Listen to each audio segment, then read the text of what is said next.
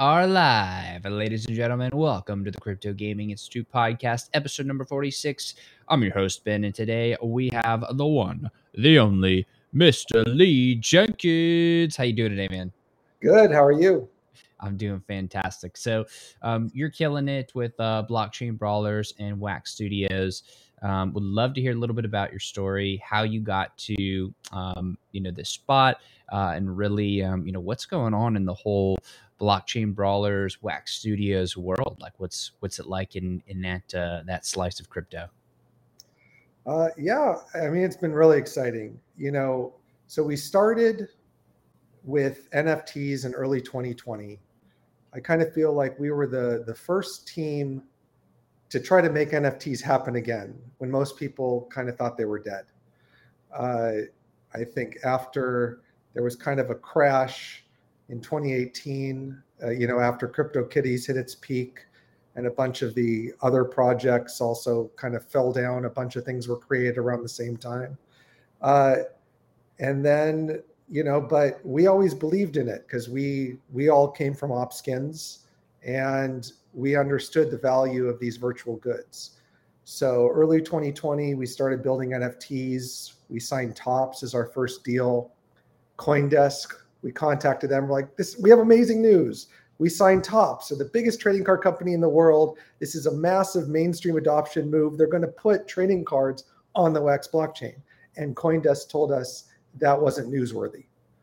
Uh, that ain't right. What's that about? just to give you an idea of how dead NFTs were, we signed like the biggest, tra- one of the biggest trading card companies in the world. They're coming to the blockchain, and it's not newsworthy. Uh, but we persevered. We released a bunch of different really cool collectibles in 2020 from Topps, from Atari, from deadmau5, and others. 2021 we realize we need to kind of step it up a little bit because the pure trading card format uh, might start to get stale. So we then invented what we called crafting, which now people refer to as blending on the Wax blockchain. And our first Street Fighter release was the very first release to have crafting slash blending uh, on the Wax blockchain. Um, we then added a ton of new partners in 2021. Uh, we grew the Wax Cloud wallet from 500,000 accounts to over 10 million accounts last year. Whoa. So 20x account growth. And the thing that's interesting about the Wax audience is they are they behave very differently from audiences on other blockchains.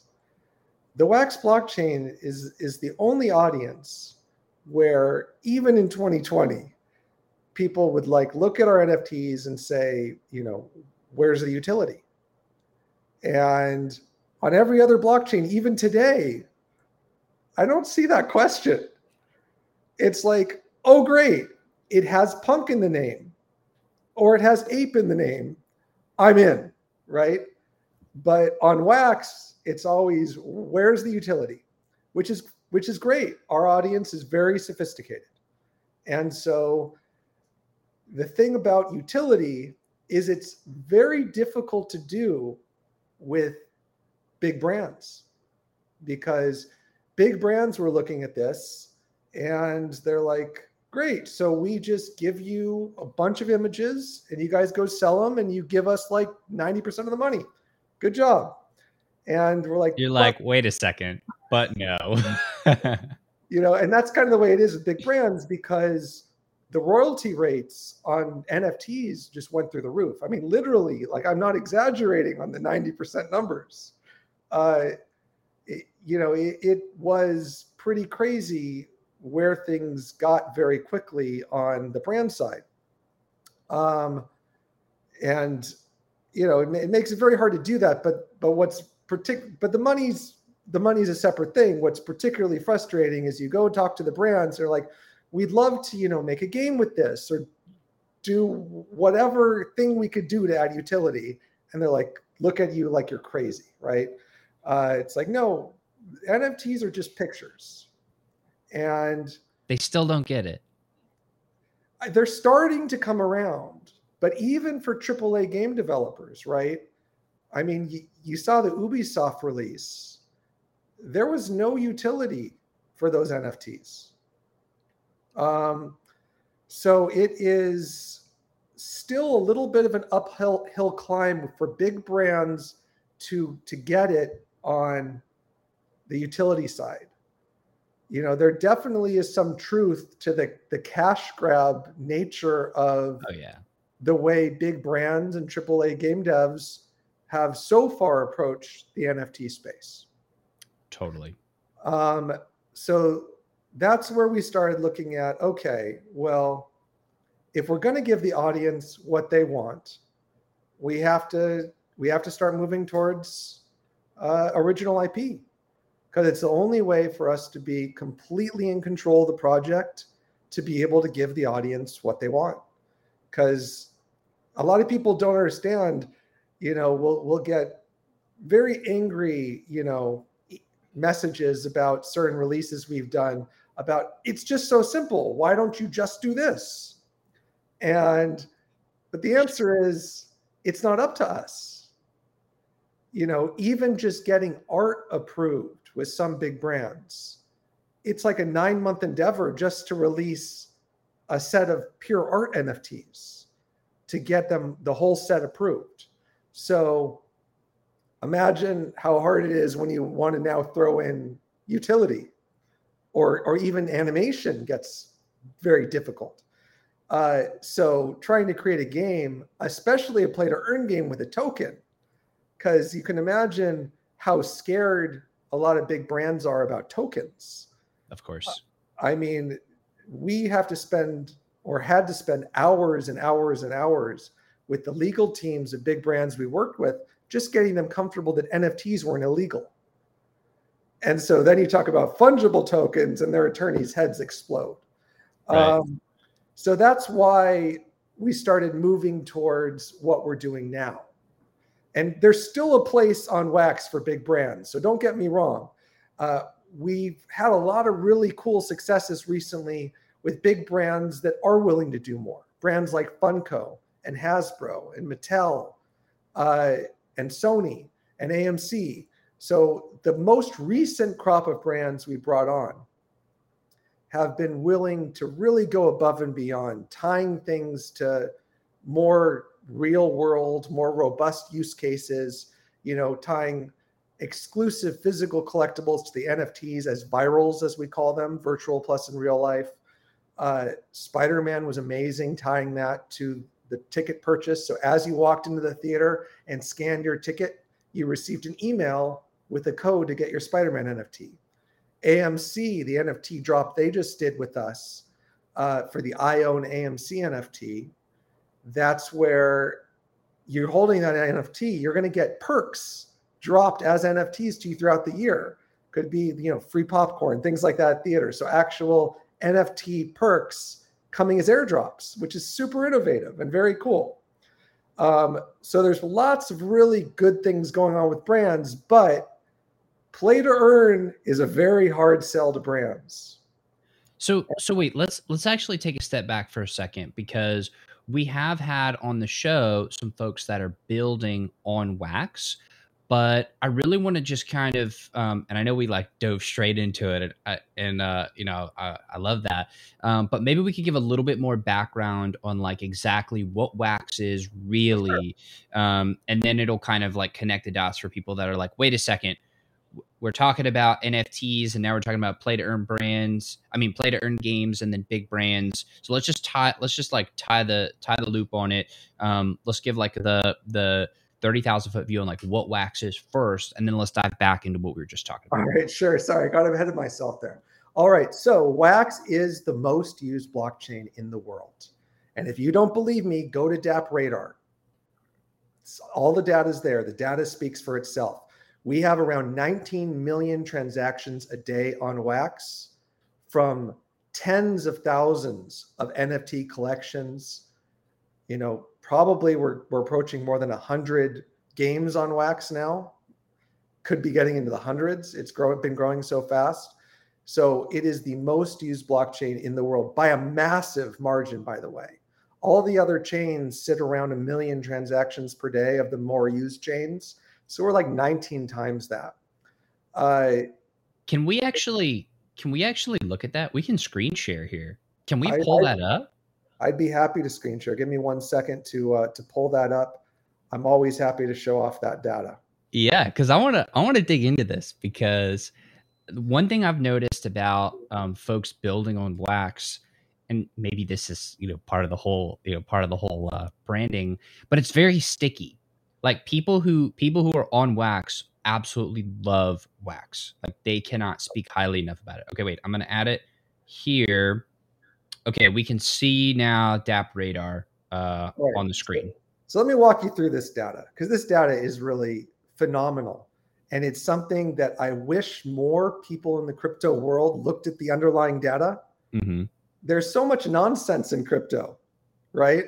Yeah. It, because people focus so much on the wrong metrics. So, for example, not to knock CryptoPunks, super mm-hmm. innovative, super early project, but it's got like 10 trades a day. So, when people go and they're like, oh my God, CryptoPunks, it, it does like 30 to 50 million dollars a day. It's like it's 10 trades. Mm-hmm. And a lot of them are wash trades. So 10 people doing something is not super impressive. That's not mainstream adoption. Right. Uh, you have obviously that this new battle between uh, NFT marketplaces on Ethereum. There's a lot of wash trading there. Uh, you know, and and where you can really see that data also. If you go, I can show you CryptoSlam after, but if you go to CryptoSlam, you really see it. It's a relatively small number of people accounting for like hundreds of millions of dollars of wash trading. Uh, mm. Because there are now incentives on those exchanges to earn tokens for trading volume. And so you have all this wash trading. And so it causes people to focus on the wrong metrics. Because mm-hmm. uh, it's like if 20 people can manipulate the dollar volume just through wash trading, it the that that's a meaningless metric. But on Wax, right. where we have literally it's right around 500,000 daily active users, uh, which is many times more than Ethereum, many times more than Solana. So why don't I show you that data? Yeah, yeah, let's so, check it out. So here are users today. Mm-hmm. So let's see here. Uh, so let's add ETH to this. Let's see. I'm going to take off my glasses here so I can see the screen a bit better. Let's add Solana to that. We got Matic. Okay, so now let me go highlight this. So Wax today has 500,000 daily active users. Mm-hmm. Only one chain is ahead of us, which is Binance Smart Chain with 811,000. Hive is at 330,000. Polygon is at 89,000, Ronin 169, ETH 105, Solana 74. Can we actually can we add in AVAX Harmony? Oh, yeah. So there's Avalanche. Mm-hmm. Why we add in Flow? Yep. Uh, so now let's see. Avalanche only 53,000 users today. Flow wow. only 7,000 users today. Wax is 500,000. And and when you start to look at use case, BSC it's a lot of finance stuff, a lot of DeFi stuff, right? Wax is mostly games and NFTs. So mm-hmm. as a game and NFT chain, Wax is on top. Hive, interestingly, which is a great chain, but the interesting thing with Hive is all that traffic is from Splinterlands.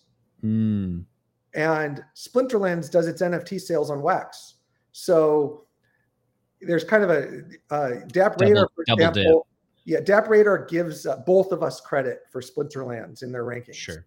But but here that's this is just pure user numbers. So Hive is getting the credit. So it's not it's not shared here. So the the traffic happening on Hive is on Hive. The traffic on Wax is on Wax. So there's no share amounts there. But uh, but we do deserve a little bit of credit for what is in Hive when you're thinking about it from a Splinterlands perspective because both Hive and Wax add utility to Splinterlands. Sure. Uh, so now let's skip down to transactions per protocol. This is where it just looks crazy. Wax is the purple line. You see everyone else down below. So let's add a bunch of more blockchains, like you mentioned. Let's add Harmony. Uh, let's add Avalanche. Let's add Flow. Let's add ETH. Let's do IMX as uh, Immutable X as well, just because we know they're in the gaming space all the Oh, way yeah. left. Let's Mhm. add Immutable X. Uh, do you And see then- Solana on here? Where they go? Uh, I'm not seeing them, but Yeah. maybe let's just throw in Moonriver just for just for uh, There's Moonriver. just for the sake of it. You know, Solana actually does have very. Oh, there. Oh, Solana is highlighted. There it is. Okay. So let's look at transactions. Wow. Wax has 19.5 million transactions today. The next highest is Hive with 2.6.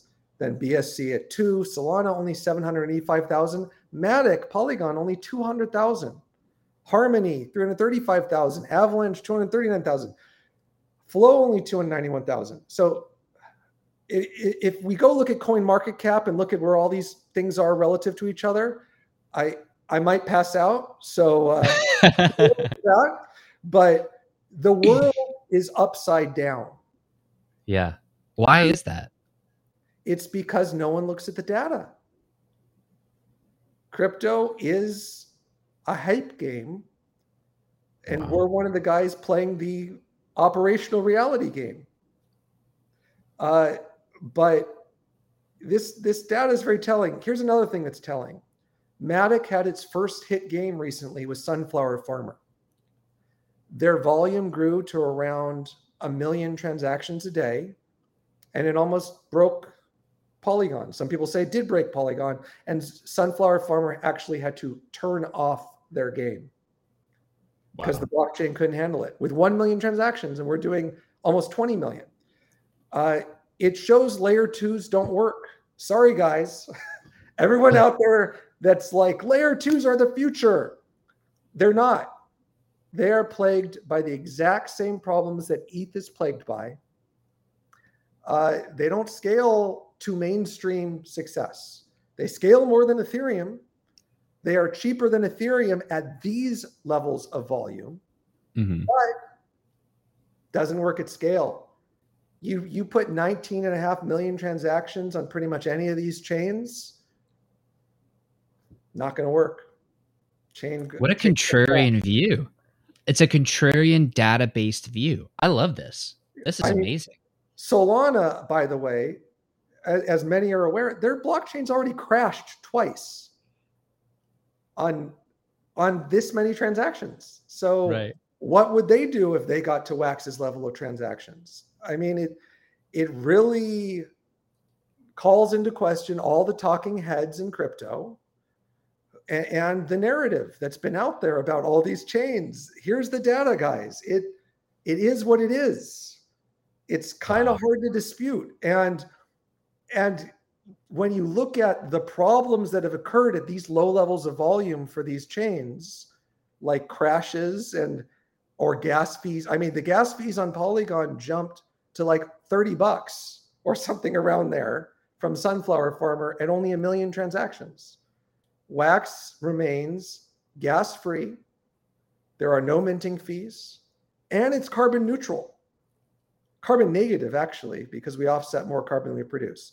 Uh, if we Okay. go, We're seeing the hard data here. I love Yeah. it. Um, I I totally love by the way because I I most people would not have been like, yeah, let's do a screen share. They would have been like, wait, let me come back and we could do another one. I love that you hopped on and did a screen share. I think we're convinced by the data. So let's actually dive into Wax. Like, what is it? How- Like, it's a blockchain. Clearly, it's it's literally outproducing every other chain as far as transaction volume, which I didn't know before right now. So thanks for enlightening me. How is that even possible? Like, what is Wax doing differently? we are built for the mainstream. Let's go back to that Street Fighter release I mentioned earlier. We did 2.6 million NFTs for about a buck each uh, in 24 hours. Uh, you know how many of the big crypto publications like talked about it? None. Uh, we, you know why? Because it's way more exciting to talk about one rich guy buying a Grimes NFT for a few million bucks than it is to talk about hundreds of thousands of people buying NFTs for a buck each. it's people it's it's just it grabs headlines when you talk about rich people doing things people love to hear about rich people doing things this guy spent how many millions on that nft like headline right? Hundreds of hmm. thousands of people spent a buck each. It's like crickets. But if you want mainstream adoption that's what you got to do right? They need to be affordable for everyone. And so wax has always taken the approach of we want to sell millions of nfts for cheap instead of a handful of NFTs for a lot of money, which ends up just leading to manipulation anyway, because when you only need 10 people to generate all that volume, it's very easy to manipulate. It's right. a lot harder to manipulate when you have hundreds of thousands of people at an average NFT cost of like 30 bucks on wax, you know? And the funny thing is like the average NFT cost on wax is less than the gas, the, the gas cost generally to just mint a single NFT on Ethereum. So when you have affordable NFTs with a mainstream audience, you got a lot of transactions, right? That's why it's because it's gas free, it's affordable, and you got a lot of people. That's a recipe for mainstream success. So and how our- is this how is this possible? Like is it is this a fully decentralized chain? Is it what technology is it using? Like what are the what are the trade offs, if any? Well, this is the difference between proof of stake and proof of work. So, proof of stake chains are more scalable than proof of work chains. Sure. There are criticisms of proof of stake as a concept, in that some people feel proof of stake as a concept is less decentralized than proof of work. Um, at Wax, we've worked very hard to overcome those criticisms. For example, we have an Office of Inspector General that's an elected position elected by those that stake and vote their wax. The job of the Office of Inspector General, which is made up of three generally engineering experts that themselves have been block producers or miners, etc. Uh, they write reports on all of the current and prospective block producers on wax so that the token holders that stake and vote their tokens can be informed on who are the candidates and why should I vote for them. Then the block producers themselves, uh, you have 21 primary and 15 standby. And they get elected by the token holders. And so we we think we've avoided the the early collusion problems that happened on early proof of stake chains like EOS, uh, because the Office of Inspector General makes everything incredibly transparent, and then the token holders vote. Um, the advantages of proof of stake are that you can use more standard infrastructure, right? Um, you don't have a race for computing power the way you do with proof of work, which is why uh, proof of work chains like Bitcoin and Ethereum can be so energy inefficient, is because a blockchain is a glorified database, so it shouldn't take the same amount of energy as some small countries use to run it, right? That's crazy. It's a database. But because you're competing to mine blocks, everyone throws ever increasing amounts of excess computing power and energy at it to try to win it's a waste. And it, it, it's wasteful, right? On proof of stake, the block producers literally take turns mining the blocks. It's algorithmic. I can share my screen and show it too. It's actually pretty cool to see on the Block Explorer. Let's uh, do it. Let's do it. Let's let's see. whip out the screen share again. I love I love sharing my screen. I tend to avoid like slideware. Mm-hmm. Uh, for me, it's it's more fun always to show things live. Oh yeah. So let's see here. So let's share the tab of of bloks.io. Um, so right. as you're as you're getting this up, um, and I'm going to pull this. I'm going to pull this on the screen. Uh, we have it pulled on the screen now. Um, but but just real quick, how are we able to do this? We being Wax, like pr- proof of stake. Is it is it just a different algorithm than any other proof of stake blockchain that exists out there? Or are you saying the other ones are not truly proof of stake? They're just like working their way there or something? Like, Well, in What's... general, proof of stake chains have a much higher capacity than proof of work chains. Right. In terms of high transactions, speed per transaction. I mean, we can do uh, 8,000 transactions per second. And we've gotten pretty close to that during peak volume. Uh, Solana, by the way, their transactions per second number includes a lot of things that no one else includes. So on an apples to apples comparison, Solana is more closer to the 2000 transactions per second if we're being compared directly to the same definition of a transaction as what you have on Wax. Sure. Um, but the potential for higher transaction throughput exists on most proof of stake chains. And most proof of stake chains have the potential for greater energy efficiency. Uh, the difference is then less technological.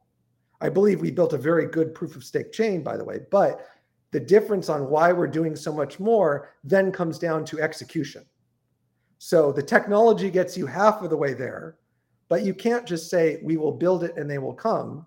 The next half of it is getting them to come. And that's where we, as Wax, the team, have gone out and we brought in more big brands than any other chain.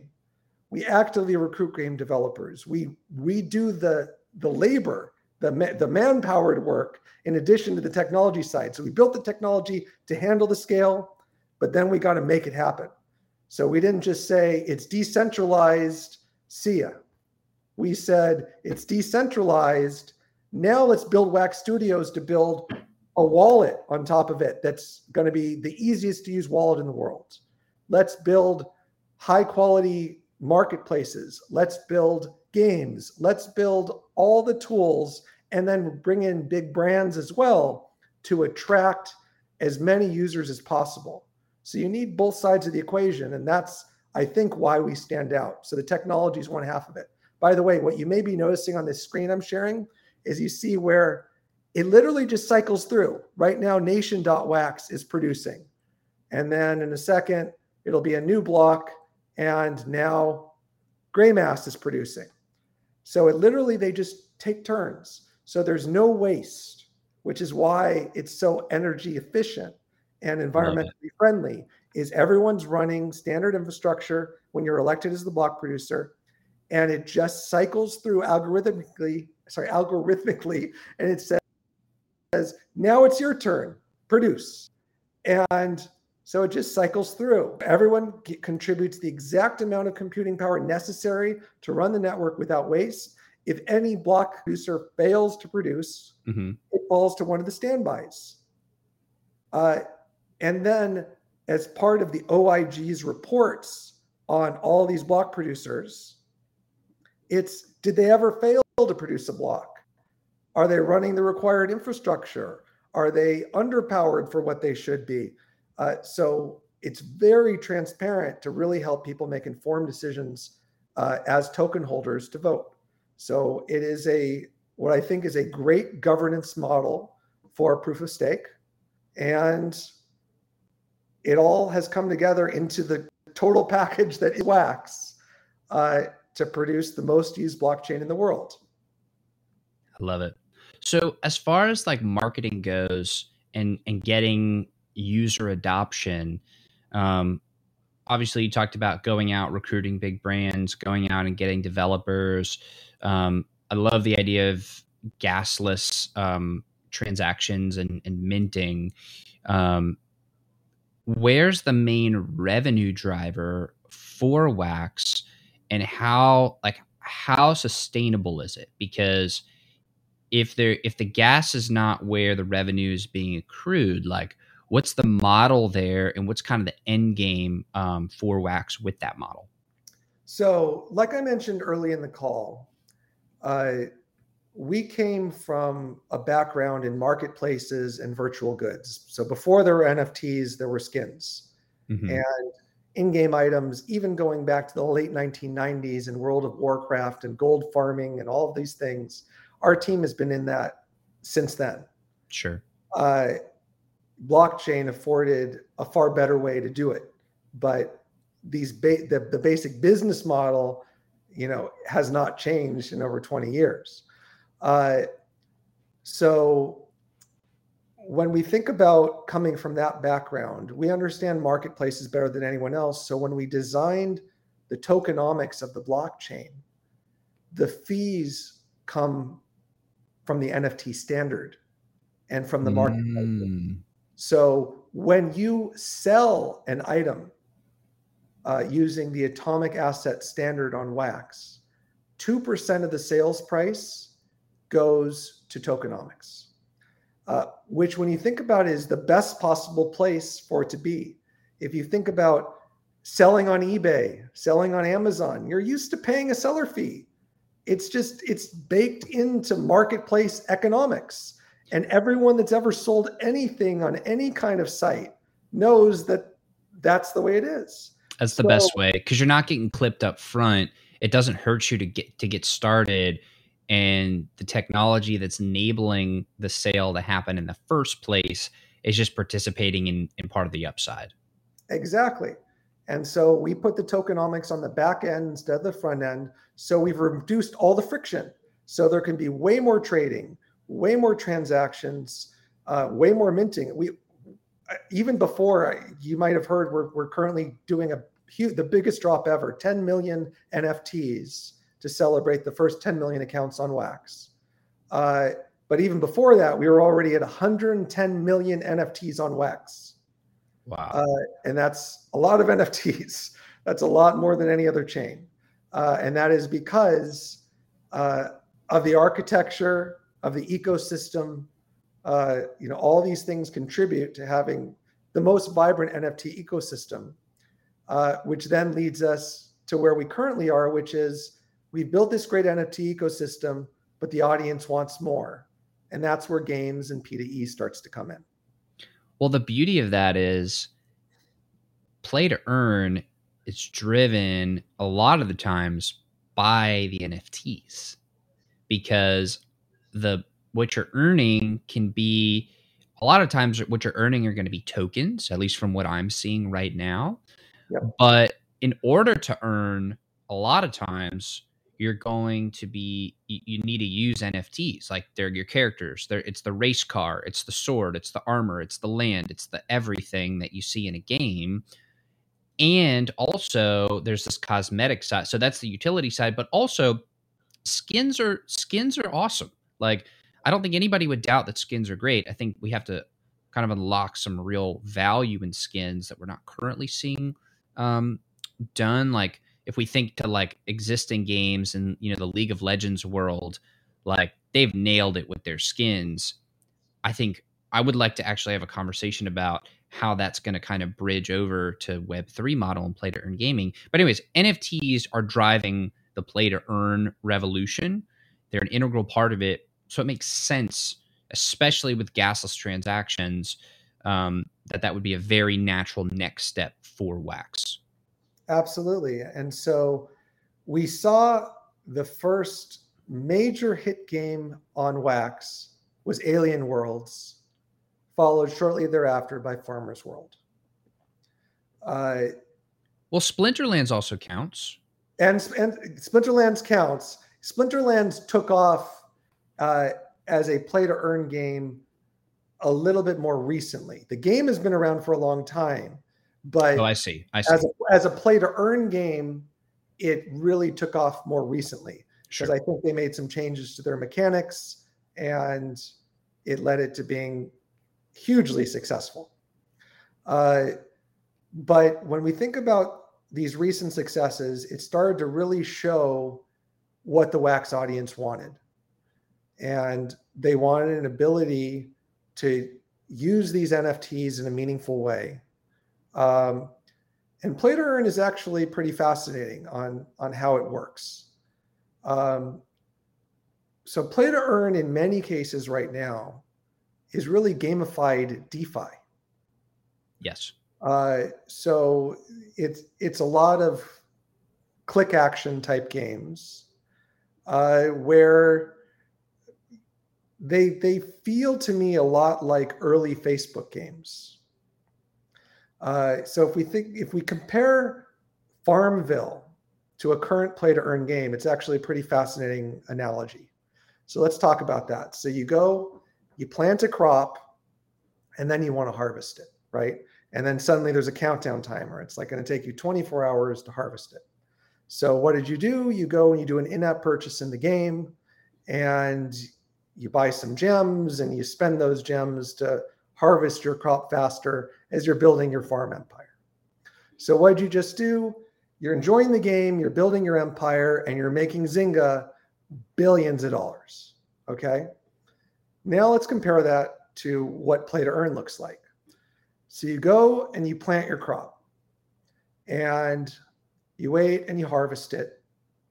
And then you say, wait, I harvested that crop and I just got like $50 worth of tokens. That's incredible. How can I earn more? And you say, okay, well, I need to get a tractor uh, and then I can go faster. And so, but you don't do an in app purchase to get that tractor. Instead, that economy has been democratized and decentralized to happen in a peer to peer manner. So you're no longer doing an in app purchase and making Zynga rich, you're making the community rich, which is fantastic. Which it, hopefully you're a part of. Right. And, and it, it gets to the heart of what blockchain is all about. Play to earn is so pure it is the purest utility use case for NFTs. What you've done is you've taken free to play games and you've decentralized that game's economy. So you go and I go out now to the NFT marketplace and I look and I say, okay, well, that tractor is selling for a thousand bucks and it's going to make my $50 an hour of harvesting go up to $100 an hour. So it's totally worth it to buy it.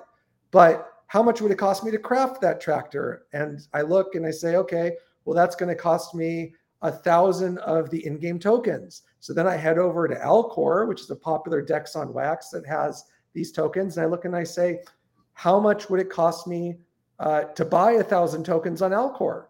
And so now there's arbitrage. So now people are choosing, do I buy the NFT or do I buy the tokens and craft the item? And so it creates huge secondary trading volume in this stuff because there's constant arbitraging between getting the tokens or getting the items. So that's one really exciting mechanic in this. But at the, the core loop has really changed in the game because both the original free to play, you know, Farmville and the play to earn Farmville both have the same goal. As a player, I want to build my empire. But with play to earn, you've now added an extra goal. I want to build my empire and profit while I do it.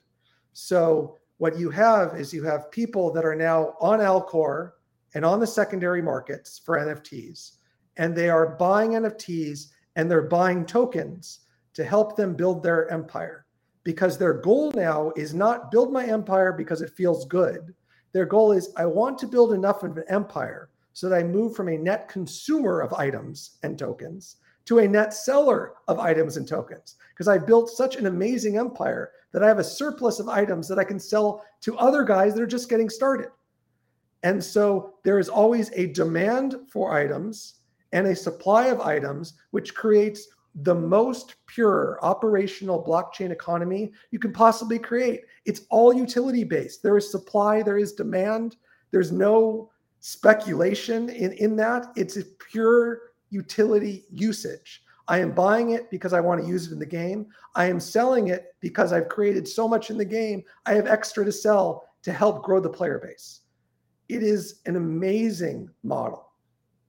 So, something that I'm actually noticing, and at the core, in its purest form, yes, a hundred million bajillion percent. Uh, I'm picturing Doctor Evil, one million, billion, and yes, a, a, a, yes, amazing. Um, and clearly, I'm super biased towards crypto gaming and play to earn because I literally started the Crypto Gaming Institute. What I'm seeing, however, is that we're still facing friction. We're still facing friction in the form of not every game has figured out how to build a really good game loop. It's difficult. You have to become not only a game dev and a blockchain dev and like a story writer and a lore builder, but you now have to be an economist. And you have to build a real economy that has real lasting sustainable value. And if we've seen from the history of play to earn games nobody's figured it out over an extended period of time to the point where we can say that's the gold standard there are a lot of good ones there are a lot of promising ones and i'm confident that we're going to figure it out as a community as gamers, gamers unite, nerds unite. Let's go. Um, from your perspective, and you have a really interesting perspective because you're building infrastructure that's supporting these players. I mean, these game makers and the players. Who are you seeing? Um, and I don't need to know specifically names. I'm not looking to shill, but like from the perspective of the ones that are doing it right, maybe is a better way to ask it. How are they building it in a way to where it is the purest form of what we're talking about, where there is supply, there is demand, it is organic, there's no speculation or as little as humanly possible, um, and, and we're reducing the friction and and and the tokens you earn in game aren't approaching zero at a very rapid velocity as far as value goes. Right. Well, my hope is that blockchain brawlers is the one doing this you know, we've hired a big team of very talented guys from the game the game industry. Uh, our head of studio now is a gentleman named Michael Rubinelli, and Mike uh, started his career uh, at EA uh, working on Madden, and he was at Playdom uh, when it was acquired by Disney, and he has built games for you know 30 years, and he understands it in a way that few people do. And so we've been working for months fine tuning the brawler's economy uh, to ensure it, it makes sense and to try to avoid those pitfalls that have happened before. It is a challenge. You know, don't get me wrong, you're absolutely right. It is a challenge. Uh, I think having multiple tokens is helpful. I think what Farmers World did introducing multiple tokens was super useful and it helped their economy. Their economy still did crash, but it might have just gotten a little too hot, a little too fast because it still is doing quite well. Even though it crashed, it's still the volume is, you know, one of the top volumes on on Wax for NFTs. Uh, still doing a healthy volume on Alcor. So it might have overheated early on, but that might not have necessarily been their fault or and, the fault of the economy. And and please don't I'm not fudding at all because I realize this is extremely difficult and we need people to come in and studios to come in and, and builders to come in and test and experiment for us.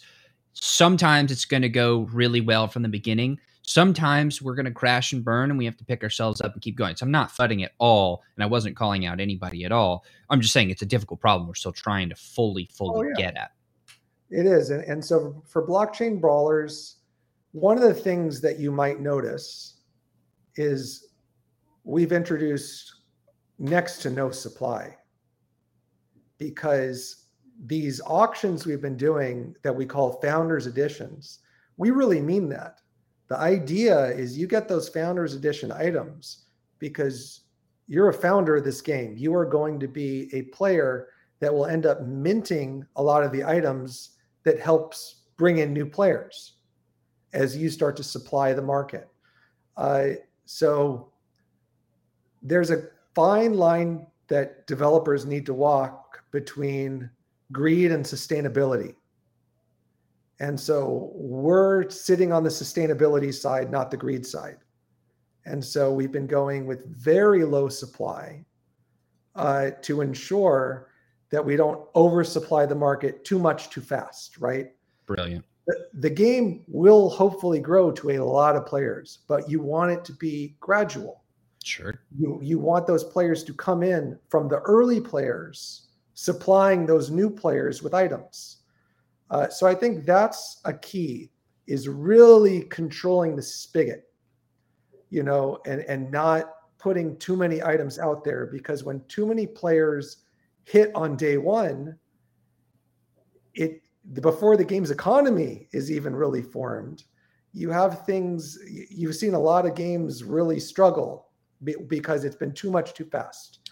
Totally. So we're going to try to ramp it up more slowly in a more sustainable way. Brilliant. That's going to really help. Uh, we do have two currencies in the game. We have Brawl tokens, which are a fungible token, and we have gold, which is a non fungible token.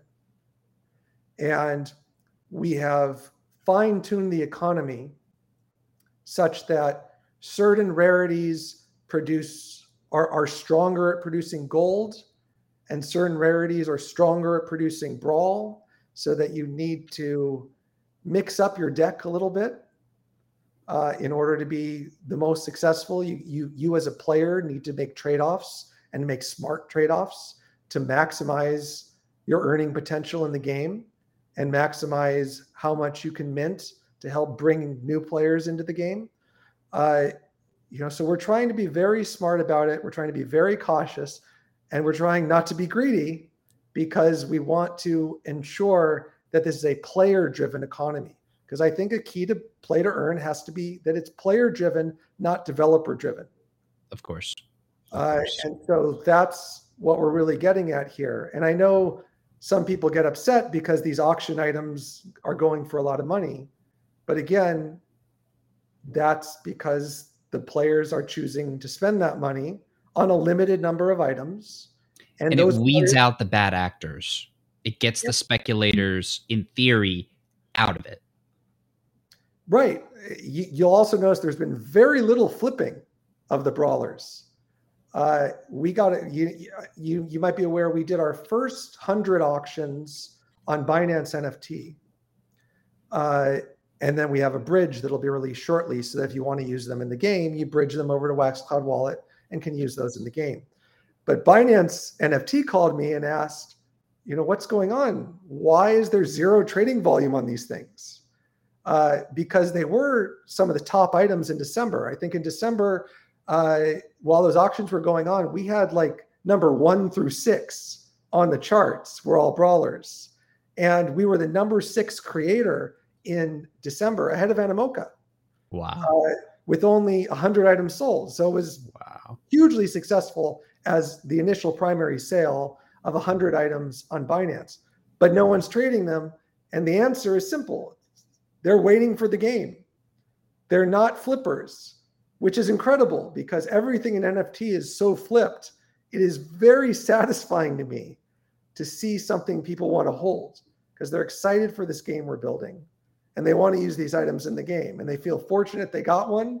And you do get a you get two images with the brawlers. I don't know if everyone's aware uh, there's the main image then there's a second image which is a pfp image uh, that's zoomed in on the brawlers so you can use it for your profile picture. This is also why for those that understand it that's why the the uh, brawlers with belts go for more because that's a rare attribute on a really cool pfp collection uh, so, you know, it, people are buying it with all different motivations. They're buying it because they're excited for the game. They're buying it because these are founders edition items that will have a, a chance of building this economy from the ground up. Uh, and they're buying it because of the PFP aspect. These are amazing looking NFTs, and they want to show it off in their profile that they got one and they're one of the lucky, you know, holders of a founders edition item. They're PFPs you can play and earn with. That's the freaking key. That's yep. the key. You guys nailed that. Uh, it is a hybrid collection. Can we? Oh, I'm sorry. I didn't mean to cut you off. Hybrid no, collection. Can we screen share about this? What can we see of uh, of of of the brawlers? What can we see of maybe not gameplay, but maybe gameplay? Can we see some of that? Uh, gameplay, I can't screen share yet. Although we, ah. we, we put out more and more infographics on our site that that help people understand how it's going to work. Mm-hmm. Uh, but but yeah, we're not sharing gameplay just yet. Um, but you know the process with the brawlers is really quite smooth. We use our own primary drop marketplace, which is at wdny.io. Uh, that's the Wax Digital Marketplace, and, which is where we're holding these auctions. And everything just works so seamlessly together between Widney and the Wax Waxcloud wallet and our brawler site. It is really nice when you have all these components that work so well together. Definitely. Uh, but you know, if you go over to uh, well, so we can't so we can't see gameplay, but maybe just and I know we're coming close to time here, so I want to really dig in and understand like the gameplay loop. Like let me uh let me share my screen again. Love it. Three screen shares in one episode. That's I think, right. I think this may be a uh this may be a record for us. Absolutely. So okay, we uh, can see it. So this is the site for blockchain brawlers, bcbrawlers.com. Uh, we got our link now to start getting wet, whitelisted. We're going to do uh, 750 brawler packs uh, for $350 each. Uh, will be sold uh, coming up prior to the game's release. And so that's to try to help people that can't afford the auctions get in. Uh, with the game, you need a ring and you need a brawler to get started. So those brawler packs will include a free ring along with the brawler. And for everyone that's been bidding on these auctions, we're going to airdrop a free ring to everyone that won one of the one of one legendary brawlers. So everyone's going to get a free ring. So on day one, everyone that has a brawler is going to be able to go in and start using it. Uh, nice. We thought it would be, be terrible if like you have the brawler and you go there and you realize you don't have the ring, so you couldn't start. So we're going to make sure everyone that bought a brawler has a ring. Uh, so we have those two pack types: brawler, you know, plus a ring pack and then the gear packs. Uh, and we're also going to do a limited amount of gear. Gear gives you multipliers on how much brawl you earn every time you send one of your brawlers uh, to fight. Uh, so that's the advantage of gear. So scrolling down a little bit. So it's more of an idle. You send them to fight and they duke it out, and based on the different accessories they have and what type of brawler and so on and so forth, it's it's probabilistic uh, winning that brawl. Yes, at in version one, keep in mind what you have on day one is not necessarily what you'll have at you know a few months from oh now. of course. I just you want to get it clear. Yeah. Yeah. So day one it, it is more like the gamified defi style of play to earn it is way more polished than what most people have seen with cutscenes and other fun things lots of movement and animation and it feels really interactive cool but the core gameplay loop is more of an idle game. Have you played have you played like an like a chess auto battler before, like an auto chess type of game? Is it kind of like that where you're actually seeing the brawlers duke it out in real time? Or is it more of like you set it up, you set up the brawl, you execute, and then there's a cool cutscene, some interesting graphics, and then you get a result? It's more like that. Gotcha. Uh, and then later, we're going to be adding additional gameplay that'll start to become more interactive. The goal is to give you things to do during the cooldown time. So we want to make it so you could have fun all day long with this game. So at the start, it's more of that idle game. And as it goes on, the expectation is we're adding more exciting types of gameplay that give you just more and more stuff to do with your brawlers. Right on. Yeah, I actually really like the idea of um, building out an interesting economy, building out a really interesting brand and a community, and actually starting off with as little difficulty on execution of gameplay as humanly freaking possible. Like if you try to start off by doing like a full WWE, you throw on, you know, you throw on a, a helmet and you're now in 3D and you you are the brawler and you're trying to duke it out with other with other people that are doing the same thing. Like there's so many ways that could go wrong so early, but to to almost simplify the gameplay as much as possible without losing the fun is probably where we're going to see the most success for games at this stage of the crypto gaming life cycle. So I really actually like that decision to go I don't want to say simple in a bad way, simple in in like a hopefully elegant way, um, where it's really focused on the community, the brand, the story, the economy, and and just you know making it be more of a cool experience to participate in, um, as opposed to like, okay, well we're doing the next, um, you know, we're we're trying to create Ready Player One from the get go. I like that decision. And there is an unresolved question in play to earn, by the way, which is what people what do people really want?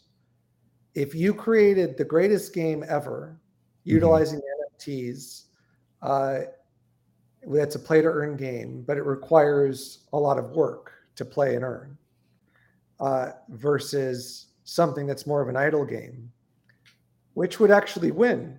We don't know. Uh, it may be that the audience preference is for the idle game uh, because they want just a simple way to earn crypto. Uh, and it or it could be that they really want that fully immersive interactive experience. I think it is an unresolved question. So of all the games that we are developing at Wax Studios, uh, we're in a bunch of different genres. So we're going to have an answer to that question by the time we release all these games we have in development because we have games with widely varying degrees of gameplay on day one. Sure. Sure. Yeah, I think it's going to be the marketplace that decides, obviously, wherever the players go, because you're going to have a couple of different types of players. Like, we're going to have the pure gamers who they're looking for the most epic experience. They probably don't really give a shit about the um, the earning side, at least in the beginning. They're in it for the gameplay, and they're looking for like they're looking for like World of Warcraft, but fully immersive 3D. They can throw on a headset and they can fly on a dragon and go do a raid as themselves. But then that's kind of like on one end of the spectrum. And on the other end of the spectrum, like the entire gig economy workforce is looking for a more fun thing to do with better earning potential than the menial data entry tasks that they have right now or they don't want to drive for you know one of the ride sharing services and so they're going to want to enter GameFi as well. So there's going to be a spectrum of people and so i think all of the games are necessary. So it's really interesting that y'all are trying to spread your bets around and make a lot of different types of games. Um, that's that's really interesting. I know we're coming up close to time here um, I just kind of want to um, ask one more uh, question. I'm gonna um, I'm gonna pause our screen share here for a second. Put the sure. put, put the focus back on you. Um, but just at a high level, what do you see as the future of crypto gaming, the future of the metaverse at the end game stage, all pun intended? And then what are going to be some of the milestones that we need to hit in order to get there, starting from where are we now in that chronology? It's a three part question, but I think. Yeah. Yep. So right now, we are Facebook in 2010, or we are the Apple App Store around the same period, uh, which has pluses and minuses. Here's the plus. If you think back to the early days of the Apple App Store, an unknown or relatively unknown developer called Rovio that many considered to be a fairly mediocre developer produced what many considered to be a fairly mediocre game in Angry Birds. And yet, because the big guys were not participating yet, you were able to have a small indie dev become a juggernaut. Think back to early days of Facebook, it's the same thing. Zynga was was no one. They were a little upstart that got to become a juggernaut because the big incumbent players are always slow to move.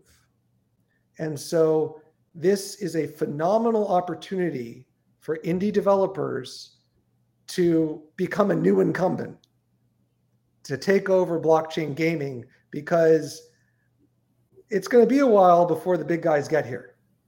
And it took a while on Facebook, it took a while on mobile, and this is the beginning of a new game life cycle where if you are an indie dev, there is no greater opportunity right now than getting into P2E gaming before the competition from Electronic Arts and Zynga and all those guys move into this space because they'll come eventually.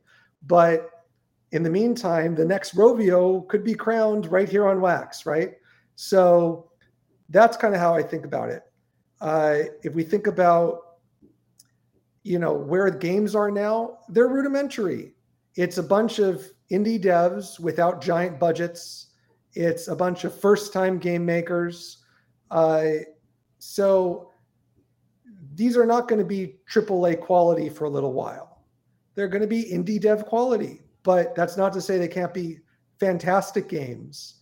It's a great opportunity for players. It's a great opportunity for developers. Uh, and we'll get there to that Ready Player One world. It's just going to take a little while.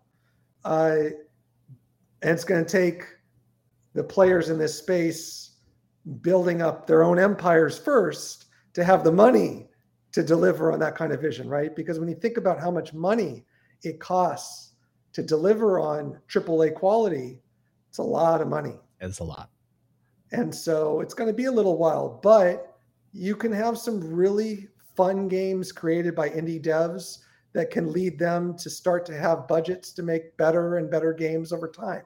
And so I think it's a it's a tremendous opportunity for the community as a whole to build something new before you know new entrants with a lot more money come in because they see the opportunity but incumbents are always slow to see the new opportunity but sure. all of us here we see it now and so now is the time to act i love it now when you're saying we're a little while away from the aaa games when does the first aaa game come out how long from this very moment, knowing that we're filming this January 21st, 2022? It's probably a couple years still, to be honest. Because so we talked to a lot of AAA devs in the past year. Uh, none of them are ready to move. Uh, one of them, the biz dev guys, were super excited about it. But then they dug in and realized it would take them 18 months even to make their game engine compatible with NFTs.